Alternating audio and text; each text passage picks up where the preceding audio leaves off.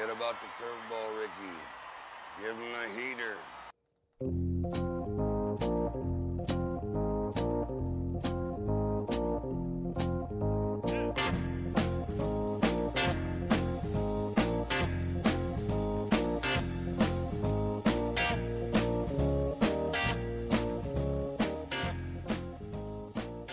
And welcome to the Heater Podcast. I'm Dan Lewig. He's Corey Pieper. And as we get set for uh, the home stretch, we're two weeks away from uh, playoff baseball. So we are getting excited for uh, everything that is going to ensue uh, in the final weeks. We have. Uh, uh, questions to uh, to ask. We have milestones being hit. We have players heating up, uh, and division races uh, uh, neck and up. neck. It's uh, there's a, fascinating uh, matchup coming up this week as well. So we're going to cover all those things here uh, in our uh, podcast today. Uh, but the Heater Podcast is brought to you by River Creek Popcorn for all of your snacking and ch- needs for movies and baseball games of choice. Come hungry, leave happy. Uh, it was a wet one for most of the week, also most of the weekend. How was life in the wagon? When it wasn't raining and the Packers weren't playing, it was very busy. Now that only made left for about three hours because the rest of the time it was raining or the Packers were playing, but it was still good. It was still good. Uh, we actually stuck it out throughout the rain on Friday and Saturday and did better than I thought we would have done. So I can't complain.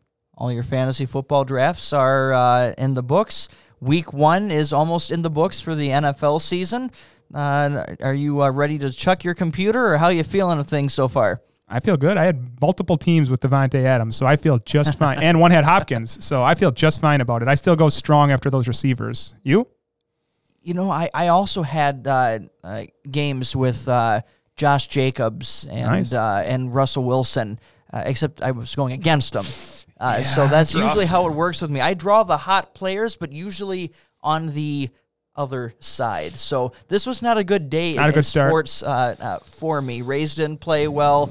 The Dolphins are well the Dolphins, and uh, Well, the Packers played well, and my fantasy teams did okay. But we'll we'll get to the Brewers about today in a little bit here because that was not good.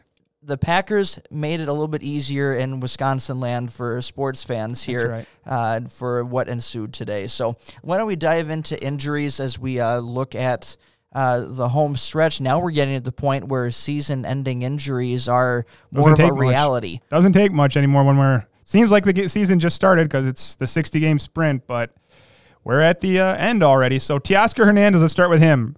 Awesome player, doing great for things for the Blue Jays this year. 10 day IDL for the oblique, left oblique sprain. It's actually going to end his season. They said he's Yeah. highly unlikely to make it back at least for the regular season. The Blue Jays might make the playoffs. They're looking pretty likely at this point. I think they sort of hinted that it'd be even unlikely to get back then, which really hurts them. obliques are uh, the lingering injury and they take a while to you really need to sit out for a considerable amount of time to try to get it back so it's not a nagging thing and you, you always know with the oblique that that's going to impact every swing Yep. uh, and uh, that's just the the worst injury you can have for a, a person having a, a career year uh, and Really a breakout player for them. Yes, and uh, a big blow to their uh, playoff aspirations as well. They have other talent by all means. They're still looking like a good playoff contending team, but uh, that's a big blow. And Let's talk about a big blow to another playoff team. The San Diego Padres are going to make the playoffs, making me look good. Uh, but Eric Hosmer is, at least for the time being, not going to be contributing. He broke his left finger, fractured his left finger. He is out. He's on the 10 day IL there. Once fingers are hard because, as you mentioned, you need them to grip the bat. So if it heals index finger on your left hand, maybe better than a, on your right hand, at least, although he is left handed. So that was not great. So we're not really sure on how long that one's going to take, but he is out for now. Uh, Max Fried, the Braves, Oh, the no. Braves, the Braves and their pitchers not being able to make it. He is on the 10 day IL with a left side muscle spasm. So that Braves rotation has been absolutely gutted by injuries. They keep finding a way to win. Uh, this time they called up Kyle Wright, who's another one of their many highly rated prospects who and somewhat has not panned out. But Max Fried was he was legitimately tracking to finish within the top five of the Cy Young Award. They're still likely to make the playoffs. Hopefully, he's back for that. He was the only one propping up that rotation. We've heard the numbers uh, throughout the year. You have his ERA, and then you have the ERA of the rest of the uh, rotation, and it goes from Cleveland Indian level to Baltimore Oriole level. Yeah. Uh, and how they've still won as that many games in spite that is uh, uh, is uh, amazing to me. But yeah, for him to go down, you talk about linchpins uh, within within baseball. Who's one guy that if he goes down can sink uh, uh, A team. Se- yeah, a team, a season. Uh, Teoscar Hernandez, you know that's a, a big blow, but it's still not quite at, at a linchpin level. Max Fried in that circumstance is so. If this needs to be short lived, if they want to have uh, a a chance to still do something in the Yes. playoffs. They've they're going to get there. I think at this point that's almost a forgiven. But now you you need your ace, and they've lost Mike Soroka. Now they've lost Max Fried and Cole Hamels. There's talk that he's actually going to be back this week, so maybe they'll get some help back. Another guy we know is hurt though, Howie Kendrick, the aging veteran for the Nationals. The Nationals have had a rough year. He's on the 10-day IL with a left hamstring sprain. Considering they have nothing to play for, and given his age, I would expect him to be out for the season. agreed. Robert Gsellman, the Mets and their bullpen guys. Gsellman's on the injured list for with a fractured rib.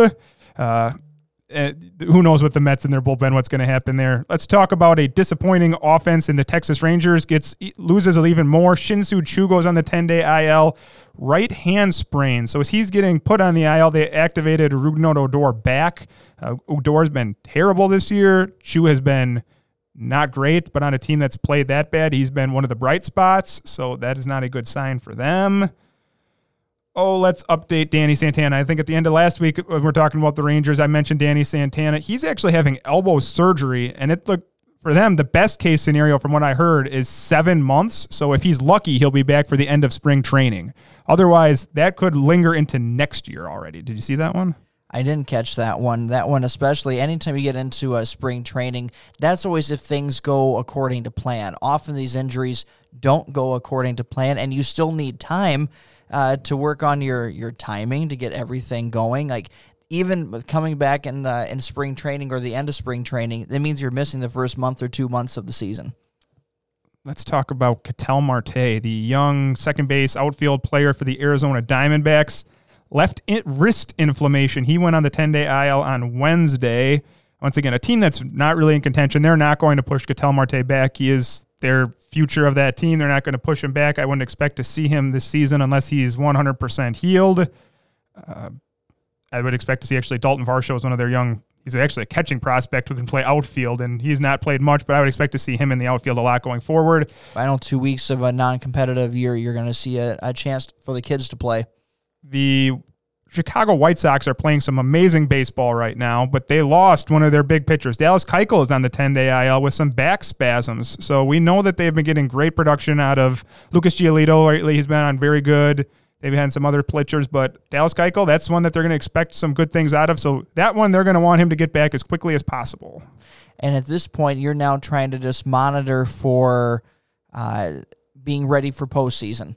Uh, You're not trying to mess around with regular season. You want to make sure he's ready uh, for that uh, first round. And uh, uh, I'll throw in another name with that in the same same context is uh, Yandy Diaz, uh, who's been out for a week here. And you're dealing with hamstring issues, uh, and that one is uh, tentative. They're hopeful he comes back in the regular season, but it happened last year too. He was gone for like the last six to eight weeks of the season, and then he comes in for the wild card game against the A's and hits two home runs. So he's at least been there before. Uh, but I think I think that's what the Rays are hoping as far as his prognosis of coming back. We can skip ahead to another Rays player. Do you see Ji-Man Choi went on the IL with another hamstring strain? and that one sounds also on the more serious side Does it? versus mild.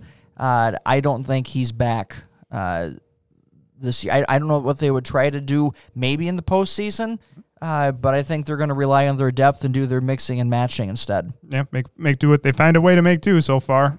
Uh, surprisingly good player so far this season for the surprisingly good team, the Florida Marlins. Jon Berti, uh, not very very quietly. I think has eight, ten steals almost, somewhere around there. A couple home runs, hitting around 300. Really good player. Speed on the base paths has been a, a thing for uh, the Marlins this Yeah, year. Yeah, but he, he's on the IL right now. Finger contusion. I didn't break it. Not as bad as Eric Hosmer breaking it. Sounded like he got hit pretty good. I think he was trying to bunt and it kind of grazed his finger, and so he missed. Going to miss ten days. Uh, you might see him yet this year. It depends how quickly that heals. Like once again, they they actually are playing for something. We didn't expect it to happen, but they're playing to make the playoffs, and they added Starling Marte, so they're expecting to at least compete. Go back to the beginning of the year, and we had a few teams that were jumping out to a hot start. Uh, and you can go back to the Colorado Rockies, the Baltimore Orioles, and the Miami Marlins. Uh, and we, do you remember uh, who you picked of those three? I know that was a question that we asked. Who do you think of the three could actually sustain a playoff run? I think I, I think I picked the Marlins. I feel pretty po- positive. I picked the Marlins because I like their pitching. It was in Pablo Lopez and Sandy Alcantara. So I think I said something foolish like the the Rockies. I think you picked the in their- Rockies. Actually, uh, I think either- you did. And one of the You really liked the. Rockies pitching Yeah. for a while. Yeah, that, that that went away pretty quick Yeah. here too. Yeah, it did. Let's talk about the biggest name probably on this list as far as well, at least one of the biggest names on this as far as injuries this week. Walker Buehler finds himself on the 10-day IL w- with the blister. Did you see the you see the picture of this blister? I did not. Don't look it up. It's gross. So uh, you can see the blister if you look around online. Walker Buehler got put on the 10-day IL. He was struggling the other night because of the blister. You could tell it was visibly bothering him on the mound. So they put him on the IL. Hopefully it heals up. They're going to need him for the playoffs. He has not pitched as well as was expected. He's somebody who, at some points, he's got a very good chance to win a Cy Young Award. That's the type of stuff Walker Buehler has. He has not pitched like that this year. They put him on the IL. They called up Joe Kelly. Flashback to months ago when Joe Kelly started the season. He has actually not served that suspension, so he has to serve that five game suspension before he can actually pitch. So it's hadn't happened yet, but that's who they were called to take Walker Buehler's place. Interesting. hmm You never know what they're going to do out there. Aroldis Chapman still hasn't served his, by the way. Really, Yeah, that, has to be the, soon. The appeal hasn't been uh, heard yet. What are they doing? They were quick with Joe Kelly, and uh, I said, part of me still has to wonder if uh, Yankee bias means they can just pick and choose when they actually want him to. Of course. Let's talk about the funniest injury of the week. Did you see Zack Wheeler's injury? I did not. He is not. I don't. He's not going to go on the DL, but he had to have a start skipped. They asked uh, the manager of the Phillies, I believe it's Joe Girardi right now, how he got injured. He injured his middle finger putting on his pants. Had to have his start skipped because he clipped his nail weird on his pants. Well, if you're mentioning pants, and I just got done mentioning Aroldis Chapman, uh, wasn't an injury, uh, but it was a moment. I heard. Uh, and, uh, you know, I guess I'll just leave it in the same words as his manager, uh, who says, you know, sometimes nature calls. That's it. It happens. Joe Girardi did say in, in Zack Wheeler's case, you can't make this up. That was his. You can't make this up. He injured his finger putting on his pants. So he, he missed a start. I, I don't think he's going to go on the IL, but I thought it was funny. A couple more guys on the IR. Jorge Soler. The Kansas City Royals been surprisingly hot the last week and making a little push. Not going to make the playoffs, but good little good little end of the season. But 10 day IL. His is an oblique injury. Dan already mentioned obliques are hard. Soler, they've got nothing to push him forward towards this year. You likely not to see Soler this year. Such a streaky team. Uh, Mm-hmm. Kansas City's been up, up and down, and it's been more by instead of uh, a little here, little there, win two, lose one, win, uh, lose two, win one. It's just been streaks with them. Yep, that's exactly what's carried them so far. And right now they're on a hot streak. So eh, we'll see how long they can keep it going. A team that is going to be competing in the competing in the playoffs is the Minnesota Twins. Luis Arraez, their kind of do everything infield player. He's on the 10 day IL with left knee tendonitis. Um, Matt Chapman, I shouldn't have said. I, I might have spoke too soon. I said Walker Buehler was a big injury. I forgot. Matt Chapman, Yeah, he had to have night I heard surgery out for the season with a hip. He had to have surgery. They actually signed Jake Lamb from the Arizona Diamondbacks to replace him. Jake Lamb, I believe it's he hits righties well, but can't touch a lefty if I'm not mistaken. But Jake Lamb can do everything he's to the best of his ability, and he is not Matt Chapman. Matt Chapman's defensive abilities alone cannot be replaced at third base. And then you take into account that he's actually a very good offensive player too. So that's probably the biggest injury of the week. Yeah, that's a big blow to the Oakland A's, who have been consistently good all year long. Uh, I don't even remember, like, unlike Kansas City, uh, not really streaky, just consistently good. Consistently winning And, baseball uh, games. That's how you, they find themselves pacing the AL West comfortably now over the Astros. And uh, again, a team to be reckoned with when we get into uh, postseason. We'll talk about that in, in just a few short weeks. Uh, but let's talk about players that are uh, on a heater. Uh, we can start with Adam Duvall. Uh, the Atlanta Braves, uh, you might have heard, has scored a run or two this week.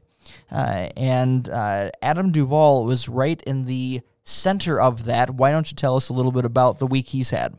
So the Braves put up 29 last week on Wednesday, which outdid the Brewers, but who had actually scored 19 earlier that day. But the Braves put up 29 against, I believe it was the Marlins, and Adam Duvall had his had a three home run, nine RBI night. I think he scored five runs also, which by itself very impressive, good enough to get you on this list by itself. But the week before we didn't talk about it, but Adam Duvall had another three homer game. So in a span of I believe it was two a week in one week. So he had two three home run games. It is the second shortest span of all time behind Doug DeCinces, who did so for the Angels August 3rd and August 8th. Otherwise, he's the only person to post three multiple home runs in a shorter time. So Adam Duvall, impressive week. I witnessed uh, Bernie Williams, uh, former player of the outfielder of the New York Yankees, on a three homer game at Tropicana Field a number of years ago. Uh, but I can only imagine how hard it is to do one, but to do two in one week, yeah. Uh, two in a in a season is uh, an excellent accomplishment. Two in the same week, uh, yeah, you'll make your way under the heater with that one. let's talk Bobby Dalbec. it's a, a transition year, uh, part of a, a, short rebuild with the Boston Red Sox. Uh, here you have a young player who's uh, being given an opportunity, and he's had himself quite a week. So Bobby Dalbec is the prototypical three true outcomes. Your Joey Gallo, he's going to hit a home run, he's going to walk, or he's going to strike out. And he's been striking out a lot. He's walked a lot, but he's had some historic starts to his career for his home runs. He is the fifth player in history with six or more home runs in his first 10 games. At one point, he had five straight games last week with a home run. So, four of his first eight. All these things were different type, different types of records he set. I, he, the best one I thought found was the six home runs in his first 10 games. Like you said, it's a rebuilding year for the Red Sox. See what you got in him. Maybe there's a future with Bobby Dalbec. He's not going to replace Rafael Devers at third, but – someone who hits like that can certainly find a home in the DH role post JD Martinez. I was going to ask you, is there a home uh, for uh, uh, Bobby Dalbecker? Is there a future uh, for him? They're obviously a nice hot start, but uh, from anything that you know from him in the minors, I don't know if you followed him much at all. Uh, do you see him as now maybe not carrying on at this level? Very few players can, but do you see a true major leaguer here? Yeah, I, I think he's he's got a major league career ahead of him. I mentioned Joey Gallo. That's probably a little upper echelon for him. I don't think he's got quite that much power. I'm trying to think of a. Eh, it's not Jorge Soler. It's too much power too. Someone who strikes out a lot, too much probably to have a great Major League Baseball career because he doesn't make. He's not going to hit the ball. Josh Bell. Sure, Josh Bell, somebody like that who who can hit 250, 260 but strikes out too much, but hits 25 home runs. On a good year, could be an all star level sure. player, uh, but uh, depends how big the hole in the swing is uh, on any given year. Mm-hmm.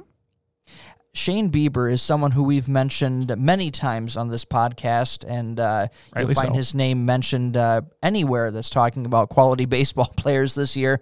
Uh, been at an otherworldly level. Uh, I think we're getting to the point where we can just give him the award now. Uh, he's running away with this. There's a lot of uh, the National League. I think it's a good competition. We talked uh, midseason awards just in the last couple of weeks, and players that we liked, uh, etc., and favorites to uh, win some of those uh, uh, positions. But I think Shane Bieber is now because he's just stayed consistently hot. He's his entire season has been a heater. Mm-hmm. Yeah, he, he really has been incredible for the Indians. We've talked about him a lot, but this week he set he set a major league record. And this weird shortened season, there's going to be some weird records, but this one this one would work in the regular season too. So he reached 100 strikeouts this season in 62 and one third innings, the fastest player to ever get to that mark in a season. That's not just saying in the shortened season he's the fastest one to get to 100 strikeouts. No, he's the fastest person in history by innings to ever get to 100 strikeouts. Just uh, an impressive stat and an impressive season.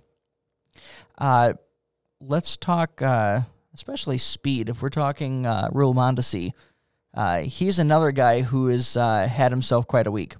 You called him Raul. That's his dad, buddy. Yeah, Alberto. yes, Alberto Mondesi. He's he's one of the more unique players in baseball in that he, because he never walks, he strikes out way too much, but he has power, he has speed, and after a horrendous start to the season, which found him down batting eighth a lot of the times, the last 10 days or so has been the reason that Adalberto Mondesi will find a spot in baseball. At one point this week, he became the first player in since 1900 to have four games with a home runner and a stolen base in a six-game span. He was also only the second player since 1900 to have a home run and a steal in three consecutive games. He has one of, I said, the insane skill set of where he could someday, if he can make contact, hit 20, 25 home runs and steal 70 bases. I think he's up to 17 steals now, and that's doing so with a right around a 300 on base percentage. Yeah, he is uh, uh, a different player than his father in terms of skill set. Uh, and definitely a unique skill set that is there.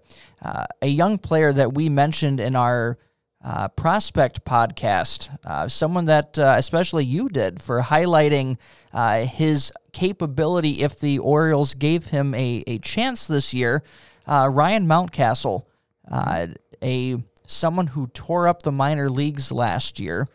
Uh, and is now starting to show that same skill set at the major league level. He's had himself uh, quite a, about two weeks now, I believe. Yeah, so Mountcastle, I think if we go way back to the beginning of our podcast, I mentioned Ryan Mountcastle is my favorite first base prospect, and the Orioles were playing really well. So I actually can't blame them for keeping him down. They were winning games, but eventually they said, we got to find a spot for Ryan Mountcastle, and he's been up for the last two weeks, and – Jesus Luzardo, Luis Robert have been awesome for the American League for rookies. But the last two weeks, Ryan Mountcastle's been the best rookie in the American League. He's hitting home runs, he's hitting doubles, and they've already he's shown that he's got defensive versatility, which has been a question with him. I think they played him in left first in the minors. He used to play shortstop. So at this point, there's no reason that Ryan Mountcastle isn't going to come up, be up from the outset next year and show off what he can do from the right hand side of the plate. And it hasn't been cheap. He has uh, uh, very good exit velocity numbers on uh, on his hits. Uh, he is uh, uh, someone to, to keep an eye on, and if you are a fantasy baseball person, if you're looking for it in the deeper leagues, he's hitting. He's had four home runs already yeah. and 68 at bats, yeah. hitting 368. Now he ain't gonna hit. He will not hit 368. I'm very confident that he is not a 300 hitter. He's more like a 280 hitter, but the home runs are for real. Those are going to stay. Uh, Jeff McNeil is someone who we mentioned at the beginning of the year as uh, he was contending for a batting title, uh, and injuries and just a cold start uh, didn't look like Jeff McNeil of the last couple years. And well, that past few weeks have uh, ch- uh, changed that and then some. I'm gonna take a victory lap here because I had Jeff McNeil on this list last week and it was doubles power last week. And I was talking, oh, he's getting some of those doubles back. And then he had a streak where he had four consecutive days with a home run. So it's still going. Jeff McNeil has raised. He, after you mentioned, he did not start well. There was talk of what's wrong with Jeff McNeil and he's is he hurt? Now his average sits at 316. So eh, that's raised up considerably because it was not that long ago down, I believe, right Low around 200s. the Mendoza line. Yeah. Uh, he, he did get pulled early today. It said gastrointestinal disorder, so I'm assuming he just didn't feel good to his stomach. So I hope that everything's okay with him there. But yeah, I'm going to take a victory lap on Jeff McNeil for the last week. I'm actually taking another victory lap right now, which I haven't even told you once again, flash way back in our podcast to who I predicted to bounce back. And I mentioned Corbin Burnes. Yeah. I did mention yes, Corbin Burnes. Yes. And Corbin Burnes, uh, the last start last week against the who was it? Who were they playing that day? I don't even remember. I watched the game. He was on fire. Anyways, that was the day they scored 19. Who did they beat? Oh, I can't remember now. It the Reds? Oh well, it doesn't matter. Anyways, I, I stole this one last year in 46 innings. Corbin Burnes had a nine ERA with 16 home runs.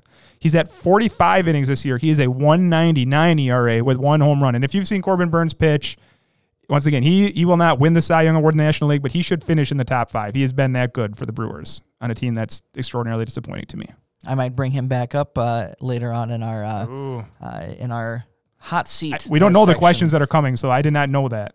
So you will uh, find out later. But we will end the uh, on a heater uh, portion here with our Pirates positive note of the week. I know everyone's been dying to hear what that one will be. I have uh, because so I didn't know there was one coming. some weeks it's hard to find one, uh, but uh, this one's a legitimate one. Uh, their uh, young third base prospect, Ke'Bryan Hayes. 23 years old. in his first 10 games, he's batting 344, a 944 OPS. he has been a nice bright spot in the last uh, 10 games where there hasn't been a lot of that uh, in Pittsburgh, uh, but a nice young player uh, who is uh, having a, a wonderful debut uh, in the major leagues. So he also has that. He's got. He doesn't have the Alberto Mondesi skill set of the insane speed, but for a third base player, he has a lot of speed. He stole multiple times in the minors. He stole, I think, 20 bases and 25 once. So, and he stole one already in the big league. So it's translating over. That's a good sign. And I suppose another just positive for filing away for future years in fantasy, especially at third base, uh, with that sneaky speed that's there to, to gain a few extra steals, while definitely still getting the the pop that comes with a third base position. He's an interesting one to uh, to keep an eye on. Uh, with that, we'll come back here in just a moment with our news and notes of, of looking at uh, some of the bigger highlights of, of the past week. Stay tuned. Cut my egg. Your eggs are cut, sir. Cut my milk. I can't, sir. It's liquid. Imbecile. Freeze it, then cut it. You, bring me the Wall Street Journal. You two, fight to the death. You are a madman. I want to party with you, cowboy. Now, you kids with your loud music and your Dan Fogelberg, your Zima, hula hoops, and Pac-Man video games, don't you see? People today have attention spans that can only be measured in nanoseconds. To be honest with you, I love his music. I do. I'm a Michael Bolton fan. Yes! That's awesome!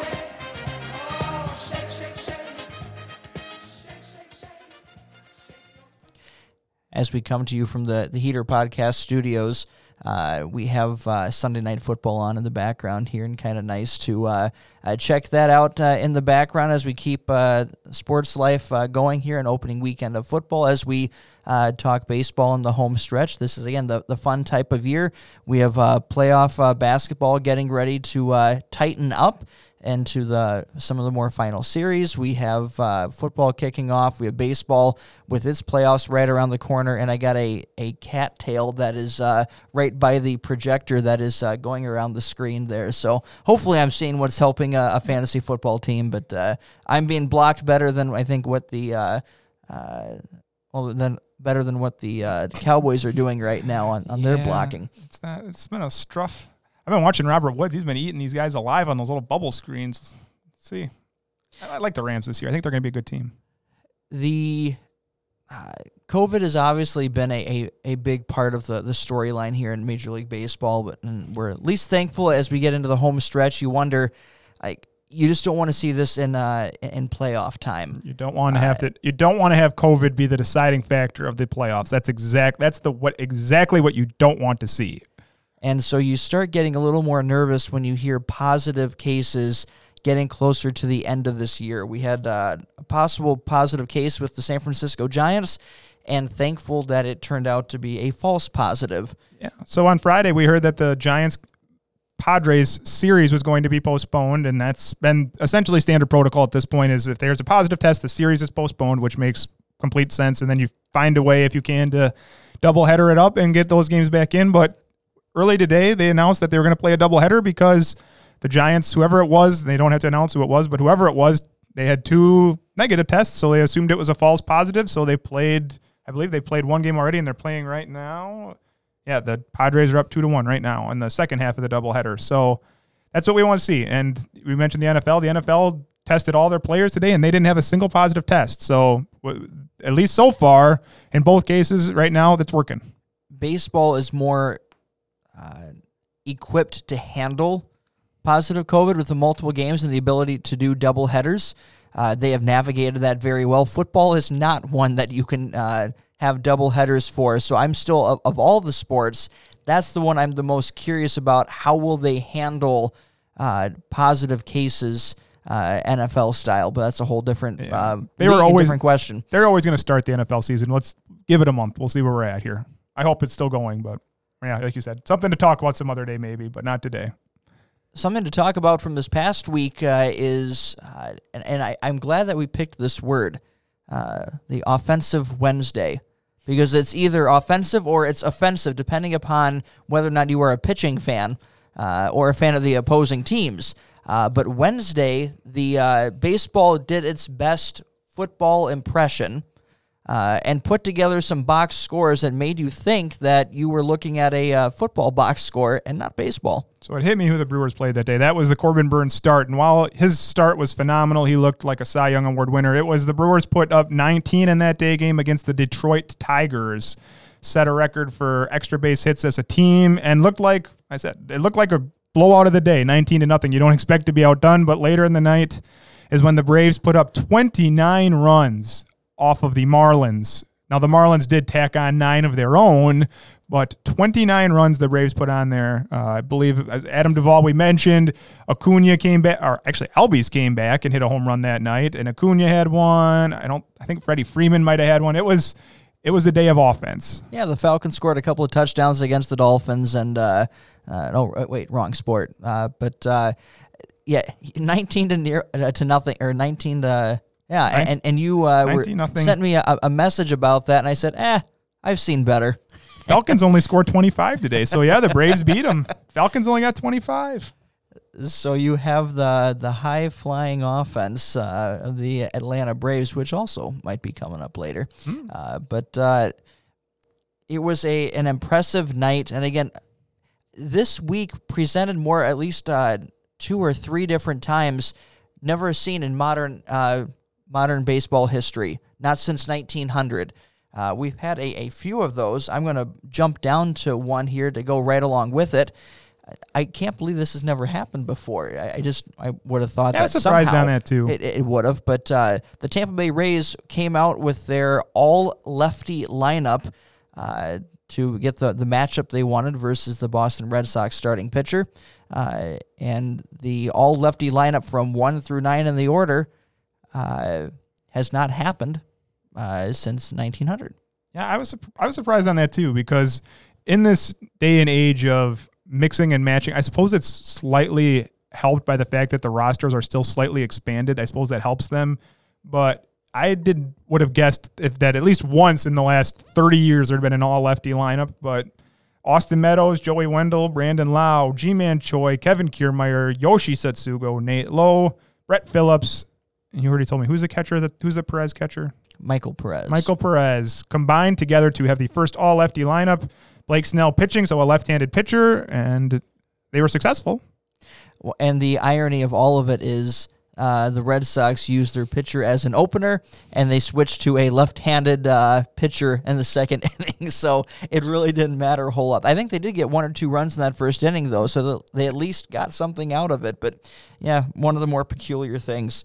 Uh, better milestone: uh, Albert Pujols uh, uh, today got his 660th career home run. We've been waiting for that one for a while. He he got to the 659 mark early in the season, and we've been kind of treading water here for a while. But today, off of the Colorado Rockies, late in the game, eighth inning, actually gave him a lead in that point. He hit his 660th home run, ties him for fifth all time with Willie Mays. So, uh, career for the Hall of Fame. Eventually, he'll be there. But yeah, that's that's great news, and I'm sure because there's no fan, he doesn't have to pay anybody to get the ball back. So that's advantage for him too. Because by now, otherwise, that one's worth a lot.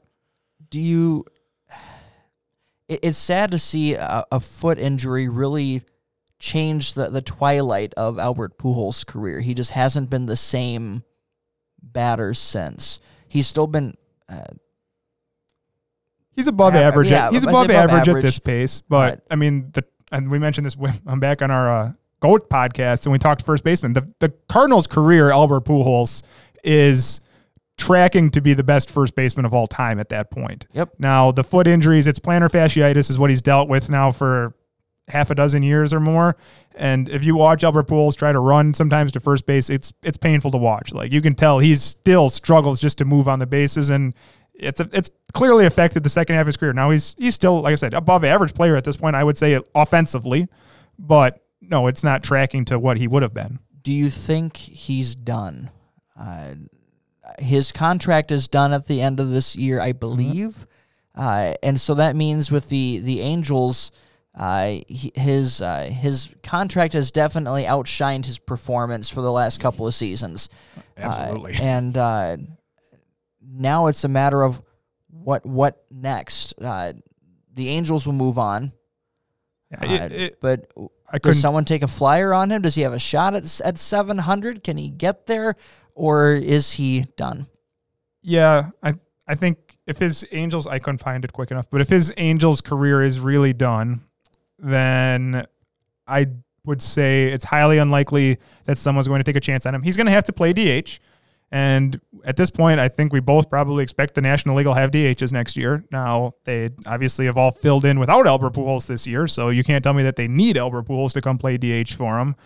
So there's no way he's he's been making 24 million dollars a year on that contract. It's not happening. He would have to sign for the veteran minimum. It's kind of like we saw Ichiro Suzuki at the very tail end of his career bounce around the big leagues, eventually going to the Marlins and ending up back with Seattle. And it's the same thing. Those are Hall of Fame players who time wins against everyone. So Pujols, he's slowed down.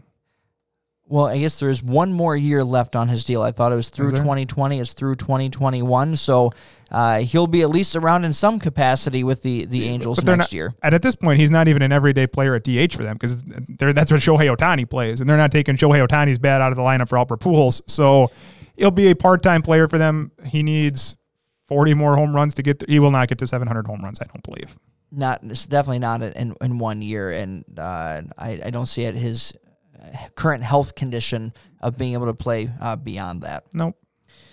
Uh, a not good uh, highlight, uh, depending upon uh, where You're you Cubs fan, reside, good. Yeah. uh, is uh, the second no hitter of the shortened season happened today. Uh, and uh, unfortunately for Brewers fans, it was uh, against them. Uh, at least you had the Packers today, as we talked about. Uh, but I will say it's a really cool story for this pitcher. Uh, this was a an an afterthought, not someone that was given a lot of prospect shine or uh, anything within it. It was it an 18th round or 22nd round draft pick? I, I can't remember which it was. It's 20. Alec Mills is a 22nd round pick by the Royals, and he was traded for in a nondescript trade uh, a few years ago to the Cubs that got very little attention because Alec Mills and Donnie Dewees aren't very famous players. But yeah, Alec Mills, if you're a Cubs fan today, he threw the number was it? I saw 16th no hitter in Cubs history and did it against the Brewers. It was a gem. Congratulations to uh, Alec Mills for for that because number one, whenever you're eventually having stories with grandkids, uh, to say that you played in the major leagues is really cool. Uh, but you joined a very a much more select group uh, of throwing a, a no hitter uh, in on a major league mound. So it's a very he's for those of people who have not seen Alec Mills pitch. I had not. I honestly can say I had not seen Alec Mills pitch more than a couple innings until I watched a little bit of today's start, and he looks a lot like he pitches a lot like Kyle Hendricks, kind of that slow, low nineties fastball, really, really slow looping curveball, like mid sixties. And so, if you remember way back to the very first game of the year when Kyle Hendricks complete game shut out the Brewers, it looked a lot like that, where there was not a whole lot of good swings on the ball. And this is from Jon Morosi. I don't, Alec Mills wasn't even recruited by the University of Tennessee at Martin. He walked down to the practice one day and told the coach he was good enough to try and pitch. They gave him a tryout. 22nd round draft pick, and now he's throwing no hitters. So, yeah, it's a great story. what we're seeing in Major League Baseball as a result of everyone is pitching harder than ever before. The the average fastball in Major League, uh, I don't remember what it is right at the top, but it's been increasing each year to like throwing 95 is meant to be at Expected. average. Expected. Uh, expected. I agreed. And uh, 97, 98, you have it used to be closers would hit triple digits, uh, or the very rare starting pitcher would get that in the first inning.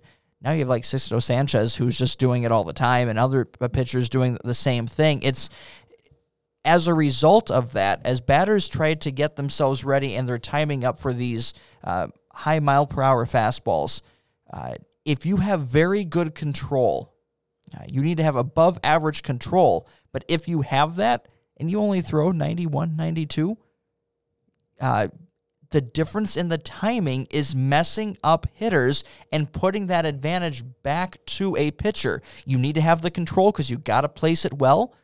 But if you have that control, uh, you have a career in Major League Baseball, despite being a, an afterthought with a, a le- less than stellar fastball. Yeah, but throwing strikes. Always throw strikes and give yourself a chance to get an out, and that's exactly what Alec Mills did today. They only had five swinging strikes all day, which if you watch stri- swinging strikes on Baseball Savant, you want about 10 to 15 at least. And if you have a good pitcher, Jacob DeGrom can get some incredible numbers. And you're talking about velocity. I mean, I've seen recently his numbers, his velocity numbers are somehow getting better as he gets older with age, which should be impossible. But like those type of players are what you're expecting. But yeah, if you if you throw it over the plate, you just got to trust your defense to turn outs, and it worked today for the Cubs. Well, we're coming up to my uh, my favorite uh, segment coming up next, and that's going to be uh, the hot seat. Uh, as Corey and, and myself put each other on hot seat, we have five questions uh, that we have prepared uh, covering each league. each of us will take five of those questions of the other, and we have not seen those questions, so we're going to put each other on the hot seat coming up next. Take away our phones and you can take away our keys, but you cannot take away our dreams. That's right, because we're like sleeping when we have them. What you just said is one of the most insanely idiotic things I have ever heard. At no point in your rambling, incoherent response were you even close to anything that could be considered a rational thought. Everyone in this room is now dumber for having listened to it. I award you no points, and may God have mercy on your soul.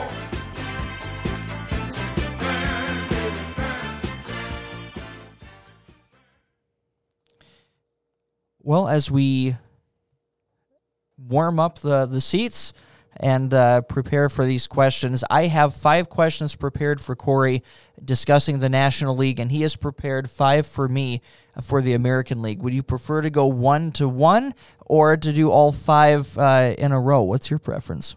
Let's do one to one. One to one. Let's do one to one. Well, why don't I start us out since we just Okay. talked about him here? So this is kind of a transition at the same time, uh, but it's kind of going a little bit more in depth. Uh, no hit today. We've talked about it for weeks. Keep waiting for things to click. Uh, instead, continuing to fade. I have kind of a, a two-parter question, but the first one: Is it over for the Milwaukee Brewers? Is it over? So they are currently with today's loss 20 and 24, which sits them two games behind the card. They have a much better chance of beating the Cardinals and getting that second spot in the Central than they do of the wild card. The advantage they have is due to COVID, they have not played the Cardinals yet. So of their remaining 12 games, That 10 is of incredible. them 10 of them are against the Cardinals. I did not know that. Yeah, I did. Just because Yeah, I know yeah, that, yeah. because I know what they need to do. And so Yeah. th- their chance, they have not played the Cardinals that this season. So let's say they have 10 more games against them. If they go seven and three, even six and four, that's what they need to do. Something like that. And then they can still make the playoffs. Even if with making the playoffs with the way this year has gone, and you could chalk it up to just a a fluke year, uh, tweak or tear down. What is this team? Because you are now, the years are getting farther removed from being like one out from the going to the World Series. Uh, this team hasn't looked like that. Each year looks that much farther away, not that much closer. What do you do with this team? Tweak or tear down? You have to. D- what they currently have is four pretty solid building blocks, at least as far as pitchers are concerned. They have Devin Williams and Josh Hader as far as the bullpen. Josh Hader melted down two nights ago and cost them the game against the Cubs. But generally, Josh Hader has won the back-to-back reliever of the year awards. Still a good pitcher. Devin Williams has been the literally has been the best relief pitcher in baseball so far this Can, year. can we say the best changeup in baseball? Not just Yes. for reliever, but best changeup Yes. in baseball? It- It's it's almost unhittable with its the fact that it drops both horizontally and vertically makes it almost unhittable. And then Corbin Burnes, Brandon Woodruff, still good pitchers. So they have building blocks, but the offense has sputtered. It's been the offense has been inconsistent. And that's I think something that we didn't expect. We thought the offense would at least be able to hit, and it'd be the pitchers that would be inconsistent. But Keston Hiura needs to be better. He needs to stop striking out at this ridiculous clip that he is, because if he's, if he's going to strike out thirty percent of the time, he's never going to reach his potential.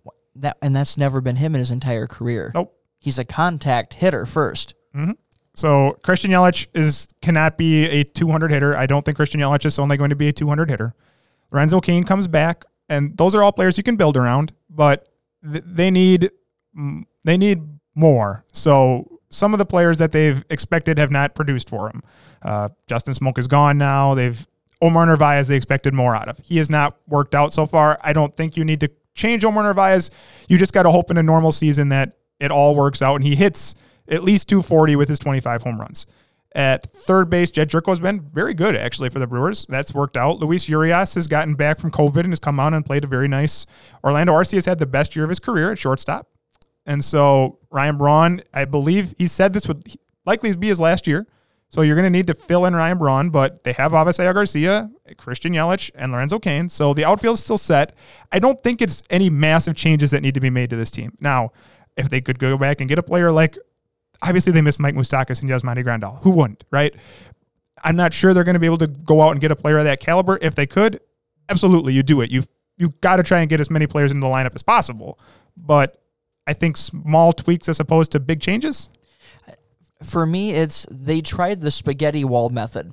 Uh, in this past offseason. They got a bunch of lottery tickets, a bunch of guys, and they threw it against the wall, hoping that at least one or two of them would work out. Now, this was the scenario where almost none of them worked out. It was has been bad. And I, I think this means you need to be a little bit more strategic uh, in your improvements. Uh, this method backfired. And so to me, it's less of what I'm expecting on the field and more from the front office. I want to see a better approach uh, by player procurement and development. Uh, we've seen some the positives that you would have wanted if, if you would have asked any Brewer fan coming into this year, uh, if you would have told them that uh, you would have found another lights out reliever uh, to give yourself a one of the best eight and ninth inning combos in baseball. That not only would Woodruff look good, Corbin Burnes would look good. It would be everything that you Excellent. thought he could be. Mm-hmm. Uh, if you just would have said that alone, people would have said, "Okay, we're looking playoffs," because Yeah. pitching has been the issue. Mhm. The offense all of a sudden took a step back when the pitching has taken a step forward. Now you still need more depth in that rotation, but I think you're only looking for some of the other players have at least been solid, nothing spectacular. Brett Anderson's been serviceable. Um, I'm trying to think. Uh, Lauer was terrible. Uh, Freddie Peralta has not started games, but he's been really good doing like the swing, swing middle pitcher guy.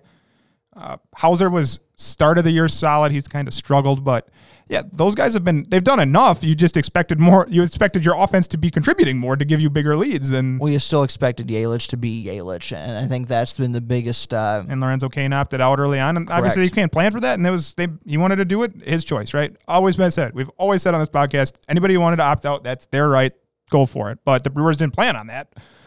So, in the as long as this makes sense to folks, strategic, not spaghetti, i- is my uh, philosophy on, on Brewers in off season. What's your first one for me?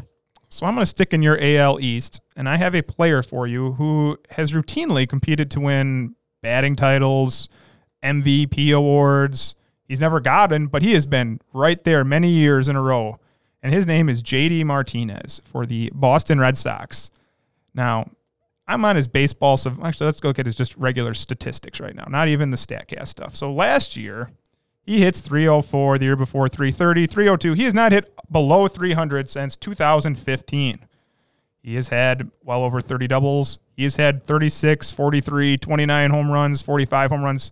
Let's just look at the raw data this year. Right now, he's had four home runs with 19 RBIs, and he is hitting 200, 205, a 287 on base percentage after having 383, 402. That's just the raw data. And then if you look at the expected stats, it's all in line. He is not getting unlucky. Is JD Martinez is now 33 years old? Is is he on the way out? I think he's a free agent after this year too. He has uh, numerous opt outs in his contract. I know another one comes up this year uh, for a DH only player. Uh, he's not opting out for $20 million uh, next year. So he will be a Boston Red Sox next year unless they find a team to trade him to. And at this point, if you're going to trade him, you're going to have to eat some of that salary, uh, which Boston might do. But I, I think it depends what they do in their offseason. Are they still looking at one more year of, of a rebuild, or are they starting to uh, uh, retool right away? If they retool right away, then he stays. If it's still part of a, a rebuild, I could see them eating part of the contract to get a prospect and letting him go off somewhere else to whoever's willing to take a risk at it. Now that you have two full leagues uh, looking for a designated hitter, uh, the market for JD Martinez just went up. I don't think he's done.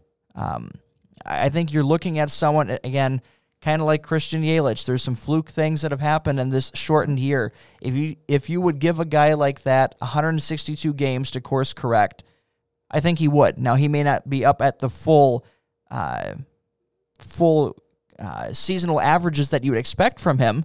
Uh, but at least you would see enough evidence to say, okay, he's fine. Whatever happened, happened. Kind of like Jose Ramirez last year. Imagine Jose Ramirez's season last year, this year. We'd be having the same question. Exactly. Oh yeah, because sure. he was at that point. He was as ice cold as it got. He was at the Mendoza line. Uh, there was tons of questions about him early on. Second half of the year, he heated up. Uh, you would easily see that from from JD Martinez. So I'm, uh, if I was the uh, treasurer of the Boston Red Sox, I'd be a little bit frustrated knowing I'm not getting bang for buck right now. But overall, as far as planning for him as an offensive player, uh, I still see him as a, a key offensive threat moving forward. So I, I just mentioned the StatCast stuff. And if you look at StatCast at all, anytime it's in dark red, it means he's in the top 10% of the league. I mean, the last five years, his entire page is dark red until you look at this year. Now, I said the StatCast numbers don't back it up, but it's a little bit fluky, actually. He's actually lowered his ground ball rate, which is what you want. Hitting the ball on the ground is hard to get hits with. He's actually lowered that, and he's raised his line drive rate, which is what you want. 33% is the highest it's ever been. So it could be just a weird, like you mentioned, it could just be a weird year. I would not be surprised if JD Martinez, I don't know if he'll ever bounce back to being the perennial MVP threat that he was, but he's probably got another, I wouldn't be surprised if he has another 30 homer season in him. Yeah, and I'll even go ahead and say a weird three months, not even a weird year, because you're not even Yeah, given a chance right. to even see that. Uh, absolutely. My question for you next for question two uh, Padres are have just rattled off six consecutive wins, looking at seven in a row right now, depending upon how tonight's game shapes out. They will either be two games or or three games back of the Dodgers, uh, making that a, a closer divisional race than we thought. Uh, I looked at the schedule to see who do they have in the next two weeks uh, to see what what are they looking at. Well, starting tomorrow, they have a three game series versus the Dodgers. Uh, my question is, what will it take to surpass the Dodgers? Really good pitching. Uh, the Dodgers, the Dodgers are going to pitch as well as anyone. I said Walker Buehler's hurt, but they still got Kershaw.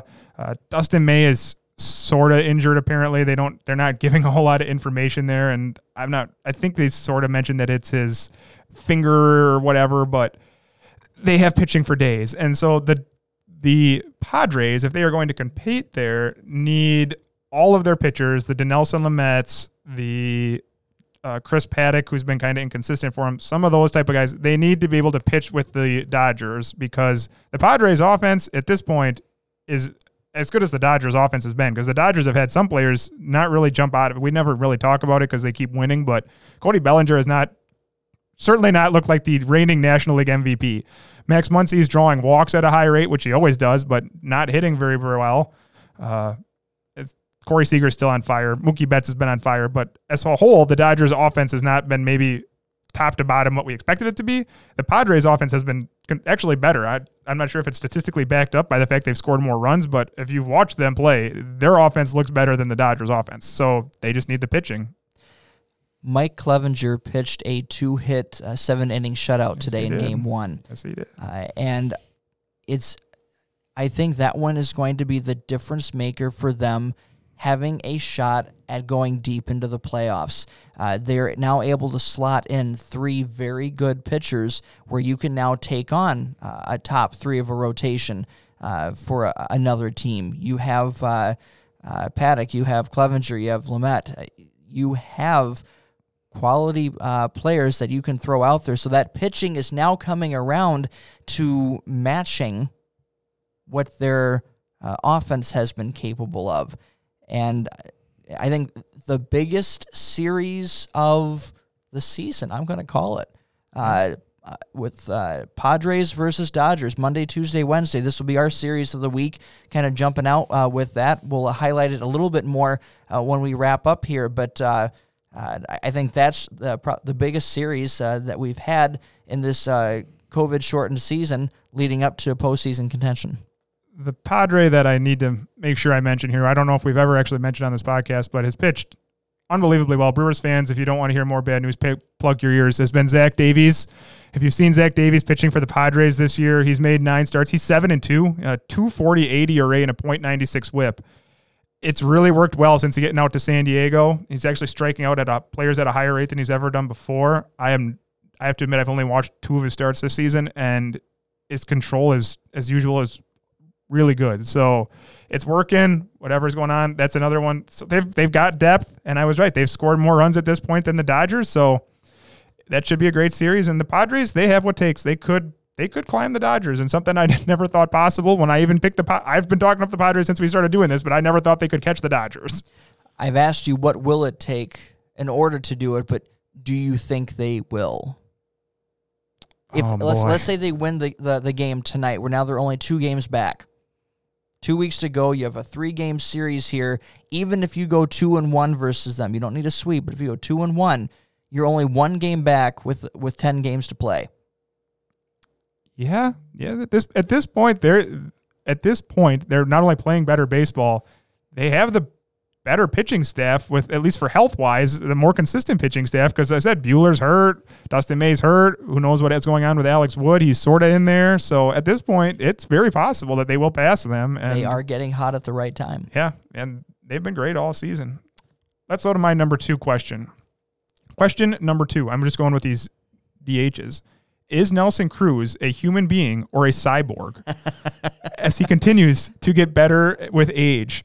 Uh, Nelson Cruz has come up on this podcast a few times. People should not have aging careers like Nelson Cruz. It's not supposed to be what's humanly possible. At this point, Nelson Cruz is hitting 331, which is the highest average of his career. He has a 420 on base percentage, also the highest of his career. In this shortened season where he's now been up 157 times, he has 16 home runs, 32 RBIs, and like a fine wine, this man gets better with age. Human, cyborg, what's going on here? Is he truly ever going to get worse? Well, I think the only way you could uh, fully answer that question is you'd have to get entrance into Area 51. Uh, I, I think Fountain the, Youth or I, I think the, uh, uh, the the tests are, are kept there under lock and key. Uh, but here's someone who originally I remember uh, way back when called a 4A player, a quad A player. No one knew for sure if he could actually be, if he could actually cut it. Another Brewer. leagues. Did you know he was on the Brewers? Yeah, sorry, Brewers fans. This is a rough day for you.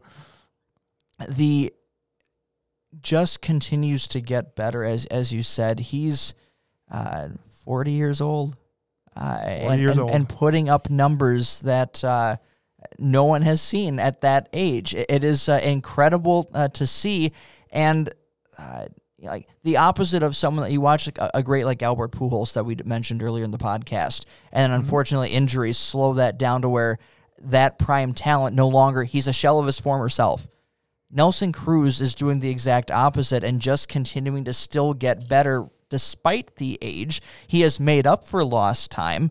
Uh, he's someone where I think he's only one to two years away from being in that consideration for one of the best DHs of all time. Oh, Uh, he Oh, yeah. has. Uh, normally, we think of like in more recent uh, era uh, eras, David Ortiz. That's who you think of when you think uh, DHs. Fear DHs. It's David Ortiz. Nelson Cruz is the same, if not more, uh, at this stage, which I know some of the the Northeast might uh, completely bash me for. But the uh, you have someone who is continuing to be. Not now, you need to see it in the playoffs. David Ortiz could do it in the playoffs, and that uh, led to uh, a whole different stratosphere. I would love to see Cruz uh, get that shot. He hasn't played on many playoff teams. Uh, so I would lo- love to see him get that shot again with the Twins uh, this year and uh, and show that uh, as well. Uh, but yeah, I, number one, I don't see why he'd be done. He's uh, a free agent at the end of the year. Yes, he is. Uh, yes, he is. And I think the mentioned, Twins would be foolish not to uh, to keep him. You pay whatever at this you point, you him. just pay him. Like eh, you pay him as many one year deals or whatever as you want because at this point, you since he was with Baltimore, was that 2014? Yeah, six years ago. I think that people are saying, oh, he's almost done. Baltimore signed a one year deal. He went to Seattle and had multiple 40 home run seasons and now a couple seasons with the Twins, and he's just getting better. So at this point, you just keep paying him until somehow eventually he has to slow down. But it certainly doesn't look like it's happening anytime soon.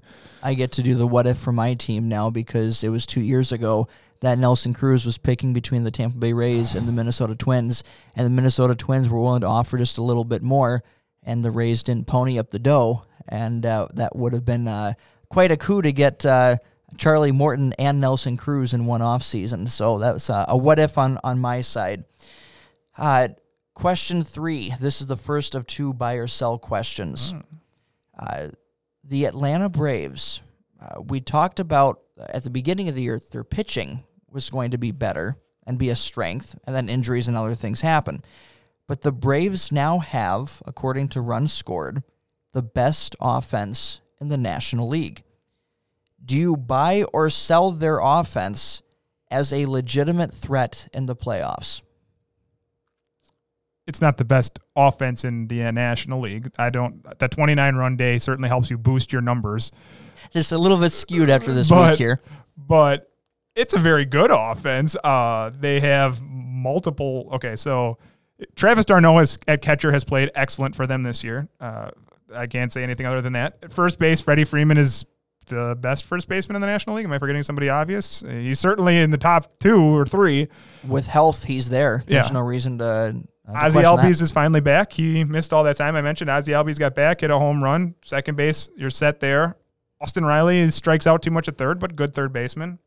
Dansby Swanson, former first pick overall in the draft, doesn't get any credit for how he's been, how good he really has been for the Braves. He really has been good for the Braves for a couple of years now. Adam Duvall already mentioned he's been playing. Uh, here's what Adam Duvall does: he hits home runs. That's what the the Braves expect him to do. He does it.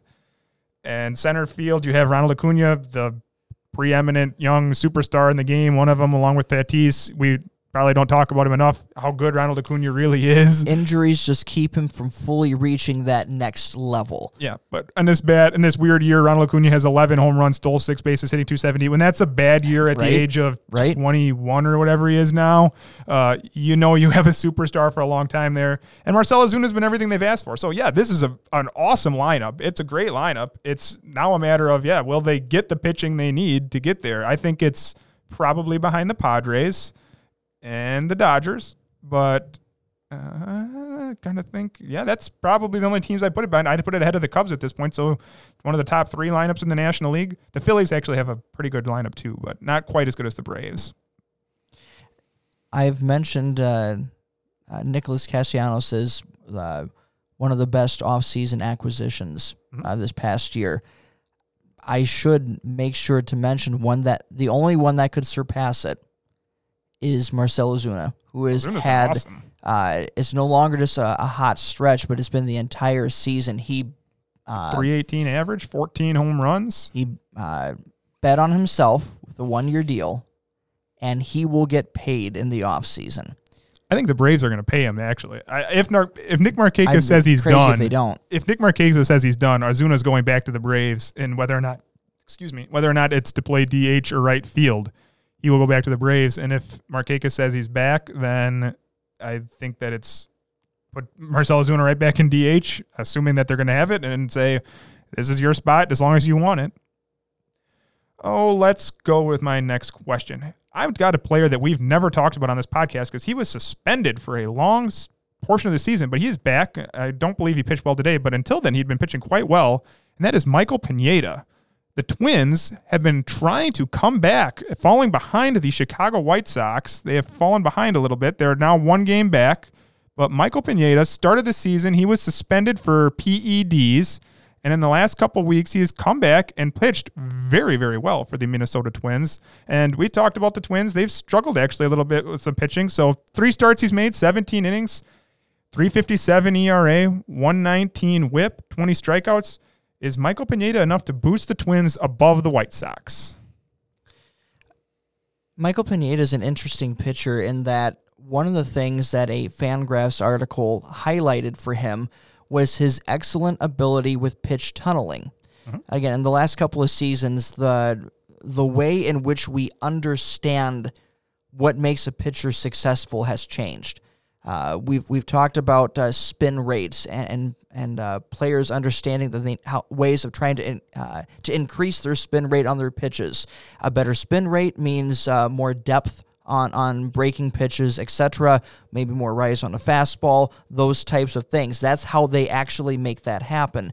Pitch tunneling is the way in which you can confuse batters at the plate when you can make two of your pitches thrown the same, where it looks like the same, where you don't know if it's a fastball or if it's a curveball because it looks the same coming out. And both those have drastically different endpoints for them. Confusing pit, uh, confusing hitters like that makes you a very effective pitcher. So when they're talking about Michael Pineda being elite at pitch tunneling, uh, that is an impressive skill set. The problem has been health, uh, and then now the uh, the PED uh, suspension that was there knocked out innings. But he's coming back, uh, ready to go. Uh, he, uh, wh- what are we at here? On the thirteenth, he allowed three runs on eight hits and a walk over four and two third innings. Struck That's out today. eight. That's today.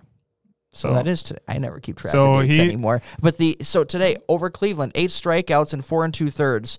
Uh, so again, he's still building up his innings, but can he be a an X factor for the Twins in the playoffs? As he because by the time we get there, he'll be at five five six innings. He'll be ready to, to go and do that.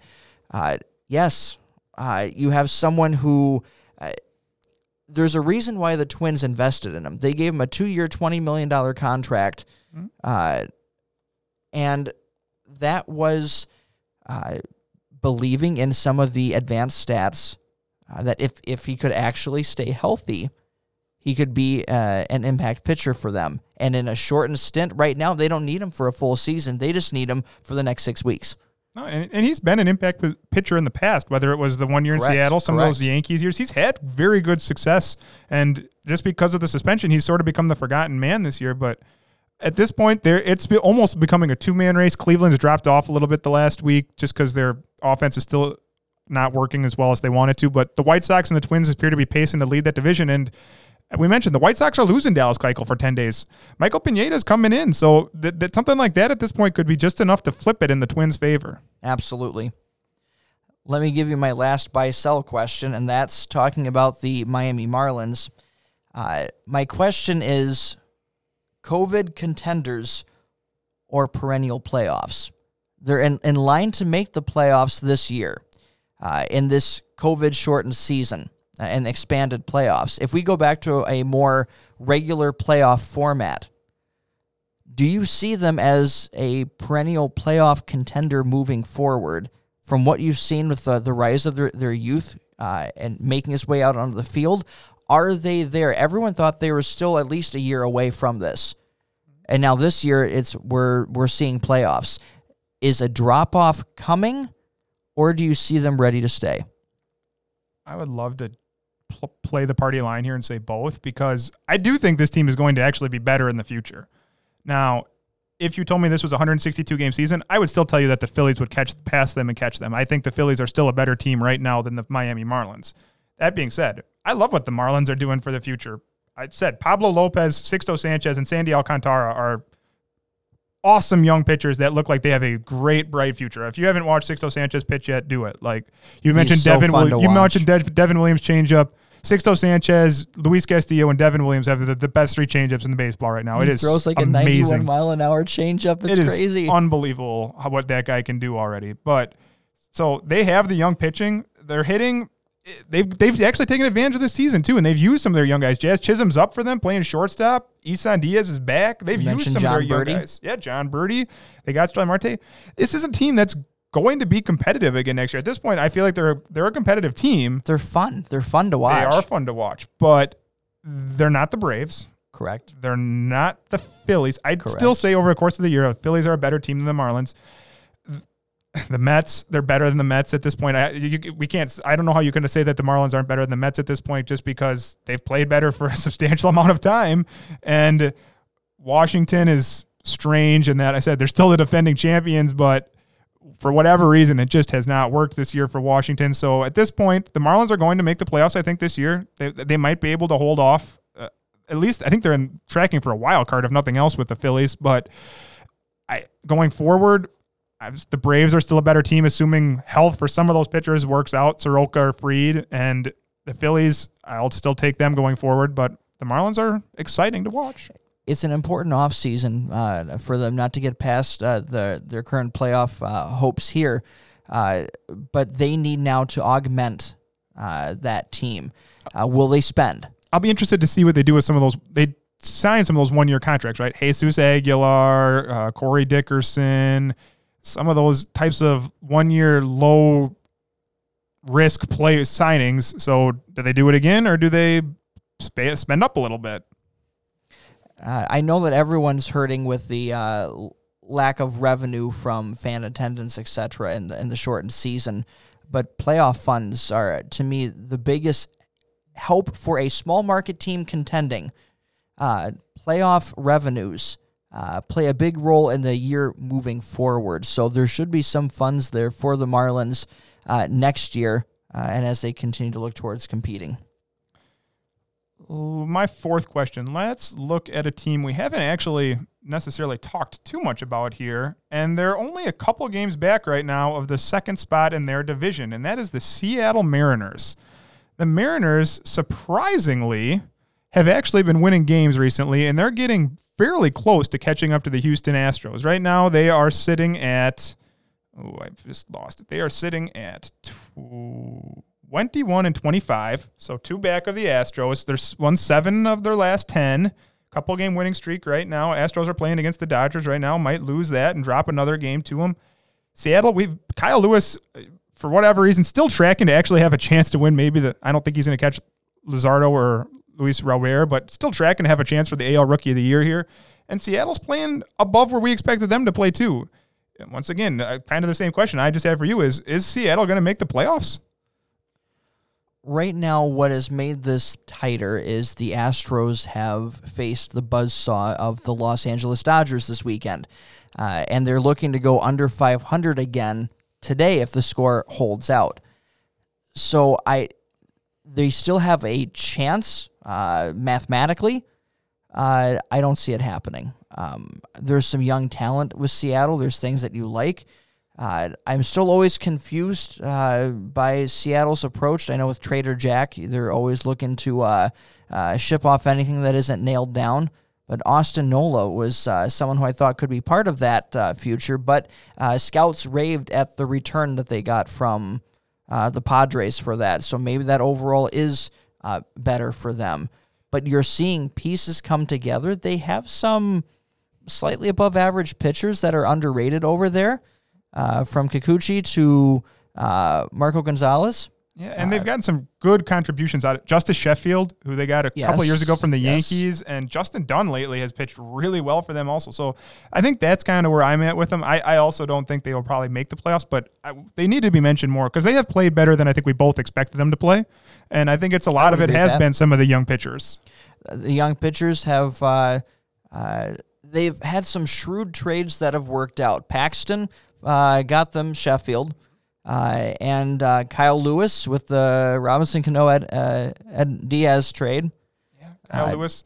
Kyle Lewis is still hitting 292. Now it's not the 470 he was hitting for a while when his BABIP was like 900 or whatever it was, but 40 there are 33 runs, nine homers, 24 RBIs, three steals, 292. That's really solid and for a, a guy making his big league debut this year at age 25.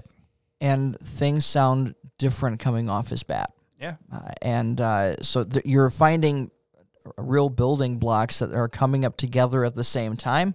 Uh, Seattle does have uh, money. Uh, it's just a matter of when they decide they want to, to spend it. And the future looks bright down in the minors. We've I've talked about Jarred Kelenic on this podcast a couple times. He's still never made his big league debut. I, I was I'm sorry I did that before. Kyle Lewis was not in the Robinson Cano trade. That was Kelenic. Uh, that was the big one with it. But Kyle Lewis is the one who's now come up and uh, uh, been a, a bright spot early on, and is now finding more bright spots to complement him. Kyle Lewis, Dylan Moore. I mentioned Dylan Moore. Dylan Moore, 23 runs, seven homers, 15 RBIs, and 11 stolen bases, doing a, really nice things for him, kind of playing that super utility role. And they're getting contributions out of players that we didn't expect. Many people had probably never heard of at the beginning of this season, but it's it's at least making him competitive at this point, which is not what we expected. Is it Evan White? Evan White strikes out a lot. plays first base. Does, has he been doing anything else well? I know the strikeouts have been there, but I haven't seen his to- numbers of late. Has he been holding his own? He's, he's hitting 176 at this point All with right. five home runs. It- he's he's really got to work on the strikeouts from what I've seen. I like the return too from Austin Nola. I love Ty France. They got Ty France back in that trade. He's hitting 330 since he got there. He kind of a little do everything, punch and Judy type of hitter, but a fun player to watch. The the Mariners are kind of like the maybe not the Marlins and the fact that they don't have that really high end pitching that the Marlins have looking at going forward that are super young, but they have some pieces to build around as they look to go forward in the future here. So Seattle rebuilding the right way, I'd say. Well, let me give you my final question, and that's uh, we're in the, the home stretch. We have two weeks to go in this regular season. Which team do you see that isn't currently. I'll stretch this out to, to two parts here, but which team that isn't, that is on the outside looking in, could you see making a late playoff surge? We've seen that in uh, in, in recent years. It's it's happened with a couple of things. Brewers are on the, the bad side of that uh, with a uh, fallout in the last month of the season. Uh, but in this stretch, it can happen, especially with things being so close. Of the teams that are on the outside looking in, who could you see making a late playoff surge? Okay, so I got to go through. So first off, here's the players that are in the playoffs. You have Atlanta and Miami. You have Chicago and St. Louis. You have the Dodgers and the Padres. And then the wild cards are, let's see here, it'd be San Francisco and Philadelphia. Too bad I wanted to pick Philadelphia. Um, so I, that gives me who's going to make a late surge here? Ah, boy. I will go with man, there are some terrible teams in the National League. It's it's hard with uh, the expanded playoffs to see of who remains. who, who can could. actually make the playoffs. So I will go. Man, I'm gonna have to say the Brewers here. It's gonna have to be. It's either the Brewers or the Reds, and I'm so at this point I've given up hope on the Cincinnati Reds just because I don't know what's wrong with. I don't even know if I mentioned it. Sonny Gray within like the last hour went on this on the 10 day IL, so they they lost another player. So I said already the Brewers have the advantage of the fact that they're playing 10 games against the Cardinals. So all they have to do is win There some of go. those games and go. get in. And I still think they have a chance. That being said, if you're if you're going to ask me if the Brewers are doing anything in the playoffs if they get there, uh, that would be a So you're doubtful. saying there's a chance. they'll get there and then hope you never know what could happen. But I was really hoping the Phillies were going to be out of the playoff race at this point and I could pick them, but they won today and they got back in. I would assume of the teams that are currently uh, bound for the playoffs at this point, that your late surging team would be the Philadelphia Phillies. They have played them way, their way into contention, now being more of the team that they ex, uh, that people expected them to be. Now it's just a matter of what type of climb can they make in the final two weeks. Sure. So let me talk about the Phillies here because right now the Phillies would track to be the last team in the playoffs. And so the last team in the playoffs that can throw out Aaron Nola and Zack Wheeler to start the first two of a rotation. All you have to do is win two of three in some of these series. You give me Aaron Nola and Zack Wheeler, I got a pretty good chance to win two of them, I think. Uh, Zach Eflin's been okay for him. Arrieta's actually kind of a weird bounce back year at his age. And then JT Realmuto's been the best catcher in baseball this year. Alec Bohm has been awesome coming up to play third for him. And Bryce Harper, we mentioned him before, he's playing like the MVP player they paid him to be. So I know what I have in the Philadelphia Phillies. I have a consistent lineup and I have two top end starters, which means I can win a series like that. especially since the first series is a three game set. Mhm. Uh, there's not much incentive for the number one seeds this year. It's it's kind of interesting. I don't know if I want the number one. Uh, the Rays have done well against uh, the New York Yankees, for example, uh, but right now that's one and eight. Uh, that's that's who you'd face in that first series, which means I have to go up against Gerrit Cole again. I did that last year. I Yeah. don't like it. No. Uh, so now the other two pitchers I'd feel better against, but it makes me nervous going up against that Yeah. in a three game series. Let me face him in a five or seven game series, and I like it. Yeah, if you're the Dodgers, you have to play versus Aaron Nola. You don't want to versus Yes. Aaron Nola. You know what he can do. He, I mean, the Dodgers can beat him, but Aaron Nola could go out there and throw. consistent all year long too. Yeah, they could go out and throw seven innings of two hits. Like it's not out of the realm of possibilities. So yeah, two game series makes these really challenging, even these first round games. Is that your question? Did I miss anything? Okay, that's, yeah, you said there was a yeah. second part to it. I just want to make sure I did. The gave second part was was wanting to give you a chance to oh, talk Oh, about thanks. the Phillies. Okay, but, but thanks for letting me bail out there. So my question is somewhat similar to yours. I just have down. Okay, we're two weeks left. Who's going to win the American League? Here's your tam. You can you can talk up your team. I won't call you a homer. the I'm curious to see the next two weeks as a Rays fan because they've started to taper off after the big series against the Yankees and the the dust up that took place, uh, and they're uh, slamming the door on them in the final game. They've cooled off. Uh, and now again, you're not going to stay at the pace that they were. They went like 20 and five in, in, in 25 games. You're not going to keep up that pace. But against non 500 or below 500 teams, they don't have the best record against. And so even though the the record to the end of the year, again, the teams that they're facing is not that good, they they have not played well in in those series. So you've had guys that have been cold. Austin Meadows still hasn't looked like his self last year. Uh, Brandon Lowe is uh, uh, Strikeouts are starting to climb back up there. He's a streaky hitter. Now, over the weekend against the, the Red Sox, some home runs have come. He started to look a little better. Uh, you've seen uh, Yoshi Tsutsugo uh, has started to get comfortable with major league pitching. Uh, his last stretch in the last 20 games has been very good. Uh, so I I like some things there, but I I still don't know. Uh, I I, I want to see them in the next two weeks. I want to make sure that I wanted them to taper off like this so they can work on how do we rebound because you need that because you have to turn around fast in playoffs.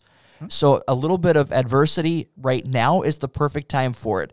The week leading up to the postseason, you don't want, uh, and obviously not in postseason. So I'm curious there, but I don't believe with the injuries that have been there, I wouldn't still put them as the favorite, even though they have the great tear and now the best record in the American League. That could now be uh, matched by Oakland today. Uh, well, and, and actually surpassed by the uh, White Sox with 30 and 16 versus 30 and 17. That's the team. The, the, the teams I want to talk about some quick here are the, the AL Central teams because I still think the the Rays have been very good. The Athletics, I said, you can't understate how good of a player Matt Chapman is. That that loss that the Athletics are going to have to deal with there is going to make that a real hard win for them. The the White Sox have just kept playing great baseball. They have an awesome offense. Eh, They strike out so much, which makes them a really high variance team because they do strike out so much. But at this point, it's worked at this point till this point. So what else can you say? And I still think the Twins are one of the best teams in baseball too. So Yeah, so let's talk about how we separate the teams, or at least my uh, criteria of how I uh, how I go about this. Number one, you see it in the postseason: dominant pitching dominates dominant hitting. Uh, so now, of these teams, is there a team that has above uh, above everyone else dominant pitching uh, of the playoff teams? No one at the top. The Rays could, but they're streaky. Uh, you don't know if you're getting good good Blake Snell or bad Blake Snell. Uh, you don't know if Tyler Glasnow has his control on uh, where he can dominate or not. Charlie Morton is still getting his health back. There's too many question marks. Oakland has good starting pitching. I wouldn't say dominant starting pitching.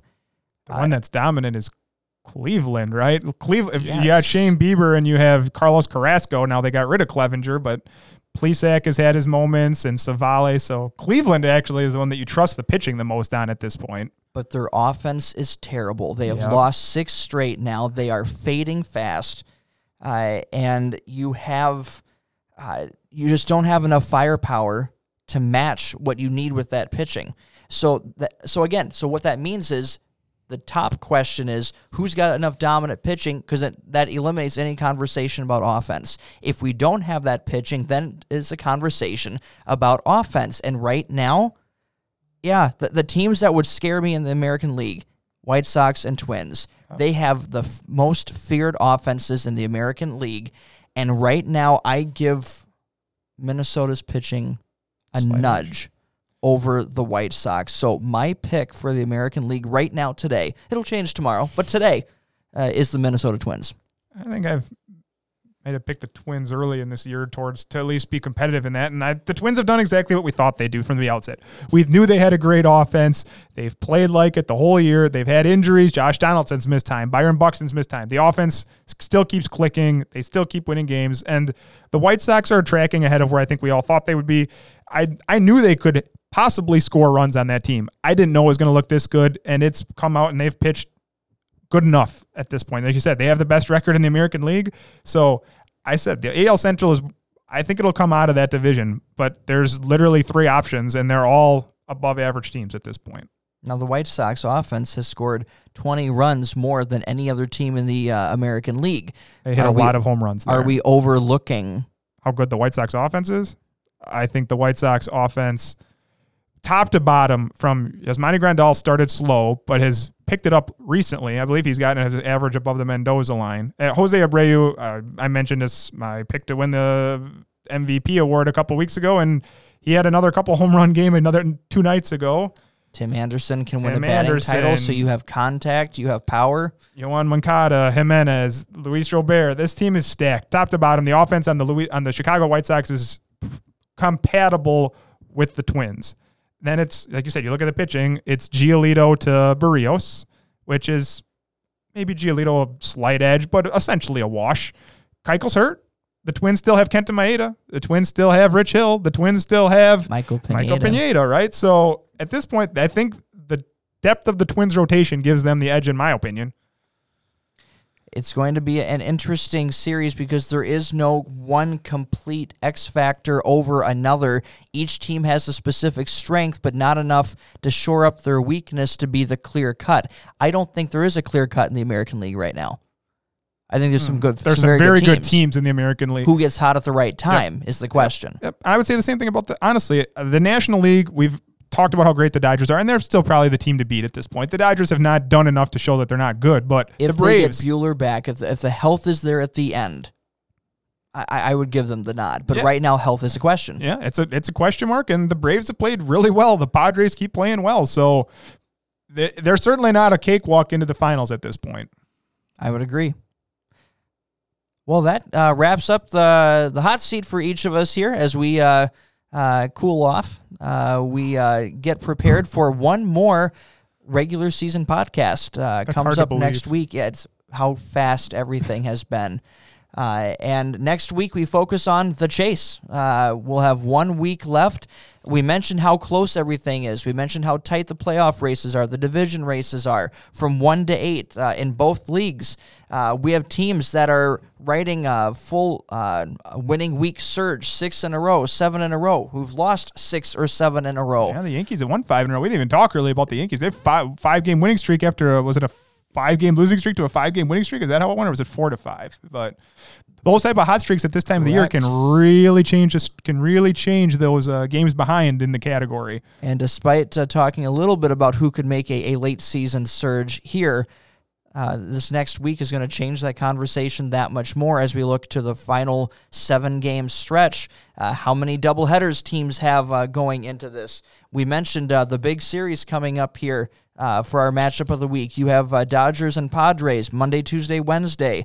Uh, Padres looking at seven straight right now. They Into just the, won, so they won both games of the doubleheader today. I was just checking that. Perfect. So now you have the only two games back with a three game series against uh, the Dodgers here, who are reeling with injuries. Uh, how is that going to go? But you have Clayton Kershaw versus Nelson Lamet Monday night. So there's there's our pitching matchup for the week.